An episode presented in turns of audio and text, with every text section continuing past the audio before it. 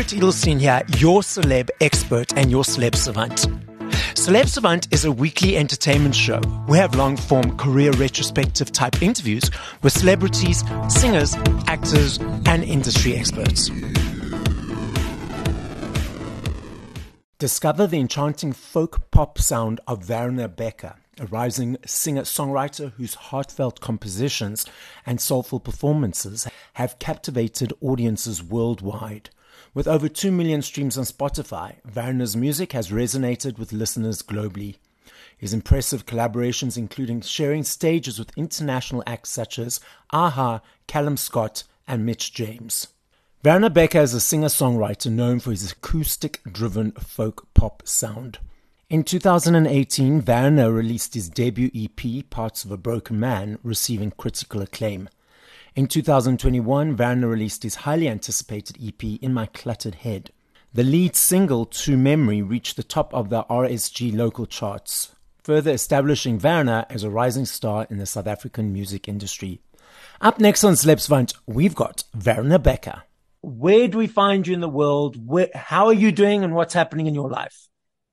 Awesome. Thank you for having me. It's nice to be here. Um, yeah, currently in my life, lots of stuff happening. Had a, had a very busy and crazy month. Um, and I think this, uh, the single that I've brought out was part of the craziness and was, uh, sort of the craziness fed off of that as well.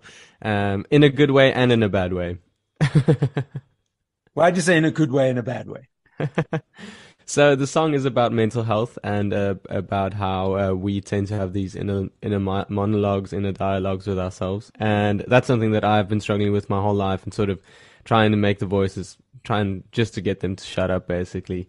Um, and uh, in the last month, one dog got sick and then had to stay at the vet for two nights. And then two weeks later, our, both our dogs got attacked by the neighbor's dog. And oh, it was just God. a big old mess. And we had to take them in for multiple surgeries. And my goodness. And so in times like these where you're like super busy, there's lots of stuff happening, having to release a new single, having to promote yourself, but then also having this emotional sort of thing happening with your yes. beautiful pets.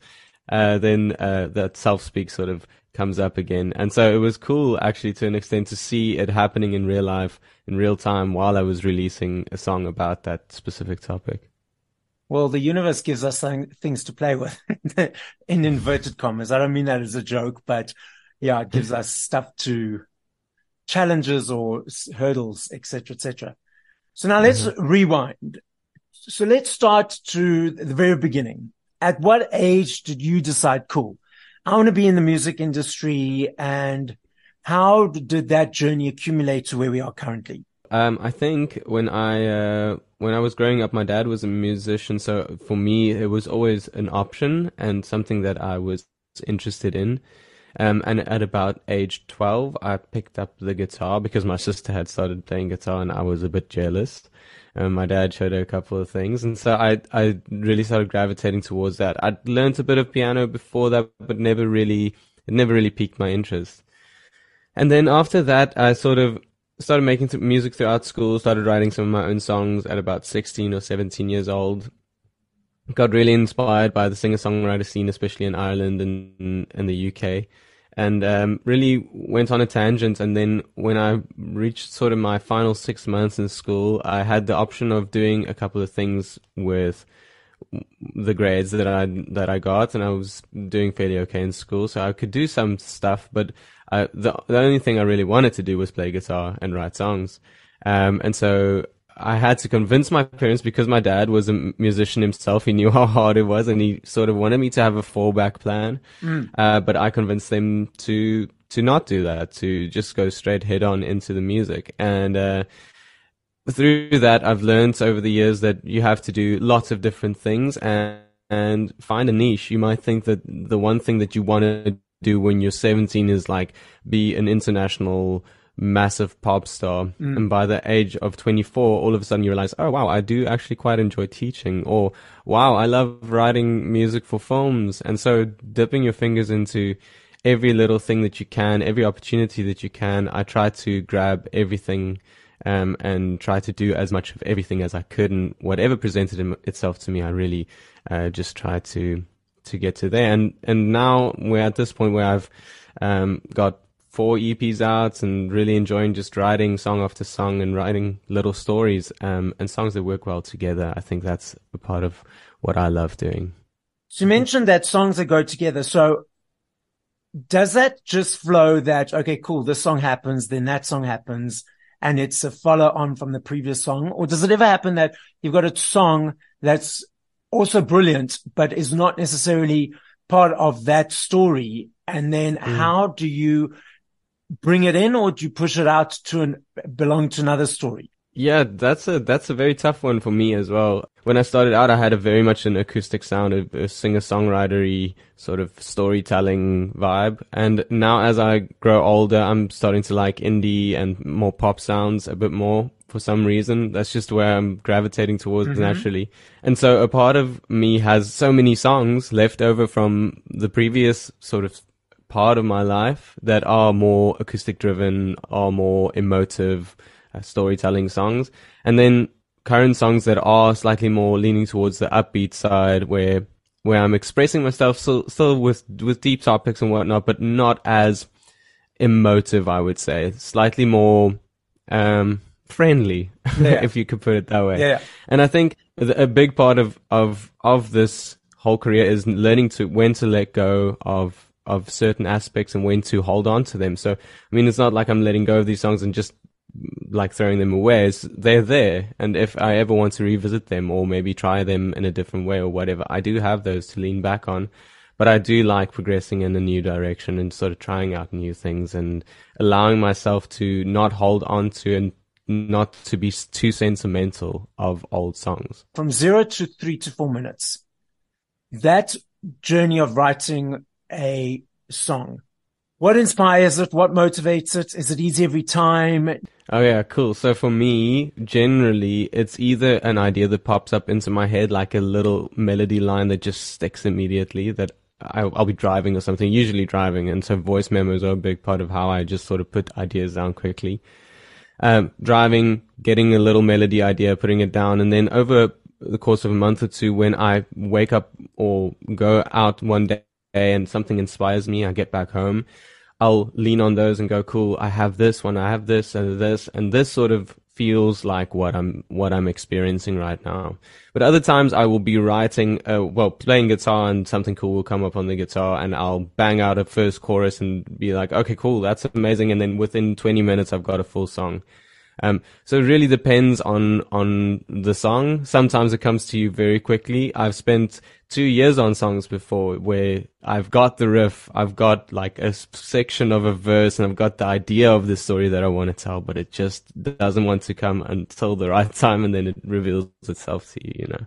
Do you ever get frustrated when it's that, or you just let it go and work on other stuff and come back to that?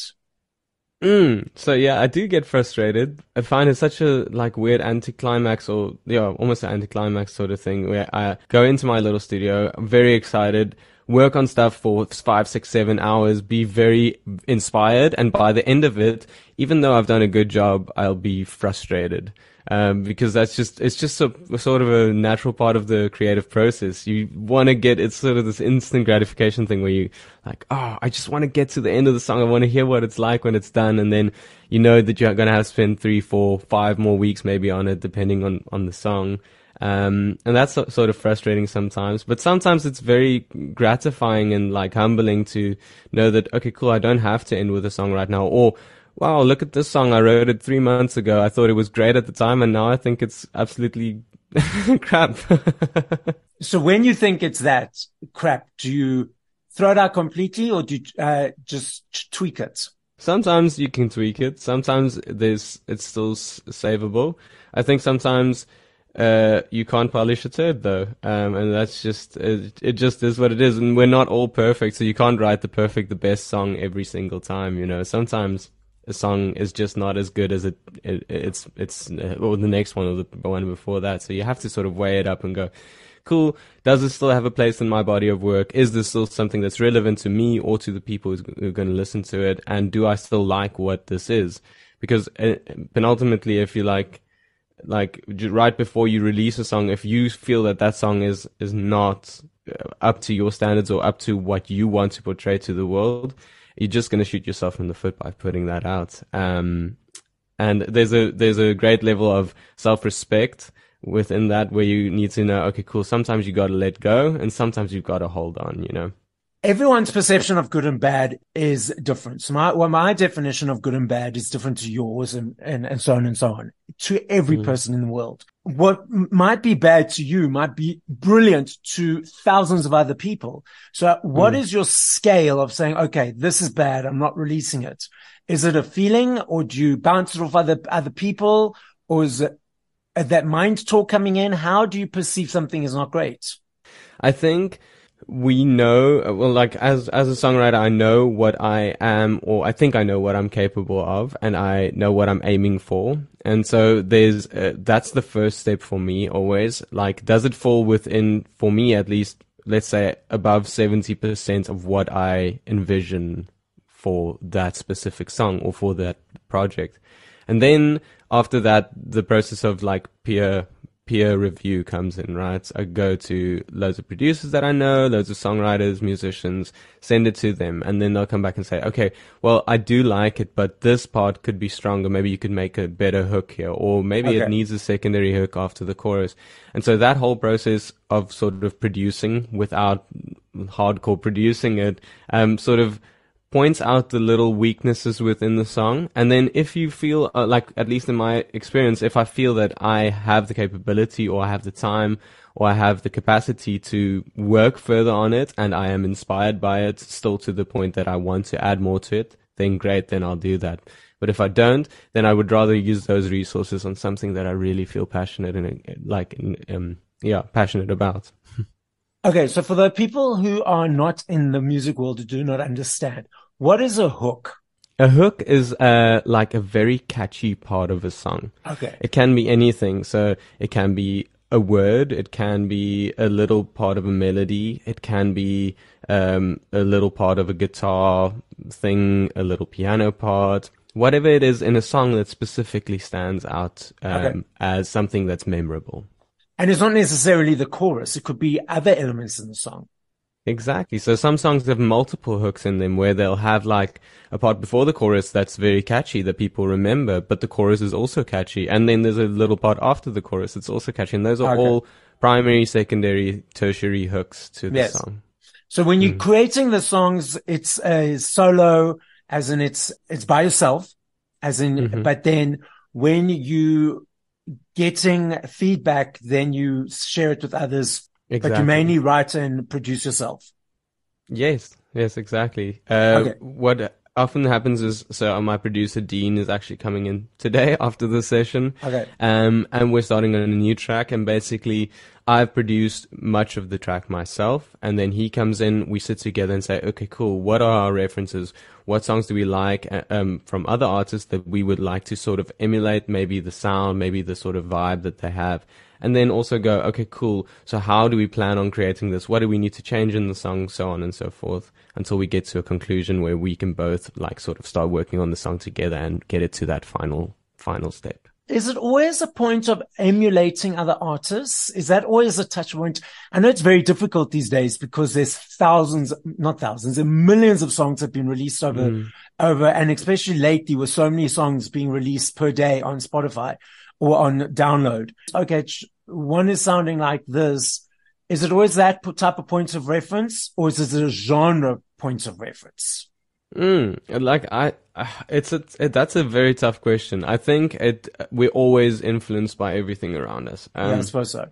I know they, they, I know there are some songwriters who believe in not listening to other people's music while they're producing so that they have something completely unique. I veered to the other side. I really like being inspired by different music and the more the better because I don't want to be too narrowly focused on say sounding like this person, you know, because I don't want to copy. I want to sort of mm. grab a little bit from this person, grab a little bit from that person, a little bit from 10 or so songs yes. and then go, cool, let's put all of that together and make something unique that shares similarities with all of these songs. Yeah. Is it ever that point that you've done something and you, then you've thought it was you, you know, something new and something different, but then it sounded the same as whomever mm. because you've had that in your mind unconsciously because you've been listened, listened to it for two years And then all of a sudden listen, you're like, Oh my God, but that sounds exactly the same like that. Mm, totally. Like I, I, like for me, especially when I write a song at first, I'm very careful to go look at exactly my say top 20 songs that I'm listening to right now, or my top 20 favorite songs that I'm currently listening to, and just making sure that I'm not taking something subconsciously from someone else. To, an extent, it's good to sort of borrow from other musicians, and borrowing small bits of melodies maybe could uh, amplify your songwriting or um, ideas. Maybe if if a chorus section's melody goes from high to low, you could do something similar. And sometimes it happens that I'll be writing something and I go, oh, this sounds familiar, maybe too familiar, and I go listen to a song and oh wow, it's this one. So okay. I have to cu- change a couple of things up. Um, so sometimes it does, like your your tastes and what you listen to interferes with with your songwriting often because uh, yeah, that's just human nature. We are exactly. made to copy each other.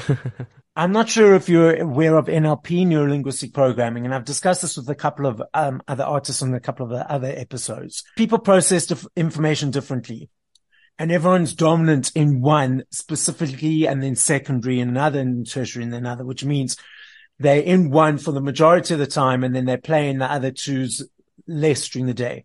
So people are either visual, they create pictures, they auditory, they, it's about the words expressed kinesthetic. I'll do that word again. Kinesthetic is about the energy and the feel and the emotion. So when you're listening to songs by other people or by yourself, and also is it, the question is, is it the same when you listen to yourself compared to others? Are you more visual in kinesthetically or auditory? And I, I get a sense you might be kinesthetic because earlier you mentioned you felt it through you. So would, would mm. my presumption be correct in saying that you're kinesthetic? Yes, I would say like uh, uh, one of my favorite YouTubers is Jazza. He's a he's a visual artist, but he always calls himself a kinesthetic learner, and I feel like I'm very similar. Um, in order for me to learn how to do something new, I have to actively do it, right? Yeah. So like literally taking something, seeing something. I like like just dabbling in art as well. Like I saw this um this thing the other day. A friend of mine posted on on social media where this guy had made like a beautiful artwork, massive artwork with loads of um, toothpicks. And so I was like, okay, cool, let me try that. And I started trying a little bit of that at home just for fun. But that gives you a sort of an idea of how, what I'm like as a musician as well. So if I hear something that I like, I go, oh, how does that happen? How do they make that happen? And instead of going necessarily to research it, I go think, I think it might be this and then start messing around with stuff until yes. I find something that sounds similar to that. So I would say I'm more on the kinesthetic side. Yeah. But when you're listening to music, do you, are you always, um, besides the processing side? Are you always unpacking it? Or are, is it the, ever the process of, okay, I'm just going to relax and listen to music now? mm, yo, that's such a, that hits deep because I've realized recently that in the last, let's say six or seven years, um, I have started listening to music less for enjoyment and more for like from from that lens of yes. oh I'm an artist I want to know what this person is doing um, but in the last two years, I sort of started discovering um, EDM, electronic dance music, that I didn't really like before. And I just realized that I do really like moving my body to music as well. And I, that was never a part of my experience of music. And so that brought some of that joy back and just not having to necessarily make that sort of music, but just enjoying it for what it is. Now, know if I had to ask you this question in two days, two hours, two minutes, I understand and recognize that your answer will be different every time we I asked you this question, but if you had to push play to five songs by other artists once we have finished this conversation, what would those five songs be and by whom? Still a big one for me is uh, Shrike by Hozier. I've mentioned this one in the past. It just sticks out as one of those that's like timeless to me. One of the biggest songs that made the most influence to me as a songwriter at, at a young age was uh, Under the Same Sun by Ben Howard. I do love a song called Peaks and Valleys by Dan Mangan, and a Canadian man. Um, just awesome song about similar to mental health, actually about like all the peaks and valleys in life and how mm-hmm. you have mm-hmm. to sort of navigate them. Then there's um, WTF by Still Woozy, who I really leaned on heavily with the production side of this track that I'm releasing now. Mm-hmm. Mm, the last one. Uh, maybe a Jason Mraz one. Let's let's go for a cliche Jason Mraz. Let's go old school. I'll say uh, I'm I'm yours. Okay. Why not? Because I play that one very often when I do cover sets, and it just okay. always brings a smile to my face. So what's next on your journey? What's the next in the short term, and what's beyond that? Okay, short term, starting to work on a new track now. Not gonna plan any further than that on that for now. Just leaving it as it is, okay, allowing just... it to to bloom like it like it wants to bloom, right? Giving it its space. Long term, would love to do a tour overseas. Uh, I have quite a bit of a listenership in the Netherlands, so that is looking like next year, hopefully. But I'm not going to put too much pressure on it, trying yes. to see where it goes. But that is the plan. Um, and I mean, ideally for me as a musician, I would love to live in South Africa for six to nine months of the year and then live in Europe for three months of the year, like yeah. doing the whole swallow thing. I think it's very possible people like Jeremy Loops are doing that. And I think, uh, that would just be a, a great lifestyle. I don't want to be necessarily an Ed Sheeran level musician, but if I can make enough money to survive from music and see the world through, through playing music, I, I would be more than happy. So not if, when. So when you make enough money. yes, I like that. so when. Werner, the podcast is listened to throughout the world. So as a final message to the listening audience, what would you like to say? Oh, I would just like to say thank you to everyone who is listening to the song. Uh, I know that some of you messaged me um, and said that, that it has really meant a lot for you and that you can really relate to it. And I just want to thank you guys for letting me know that that's happening to you because um, that more than anything in the world, uh, what I want to do is to be able to touch people and have them relate um, to a piece of music like I've been able to relate to other people's music. So thank you so much for listening and thank you so much for uh, relating to my music and, and sharing your experiences with me.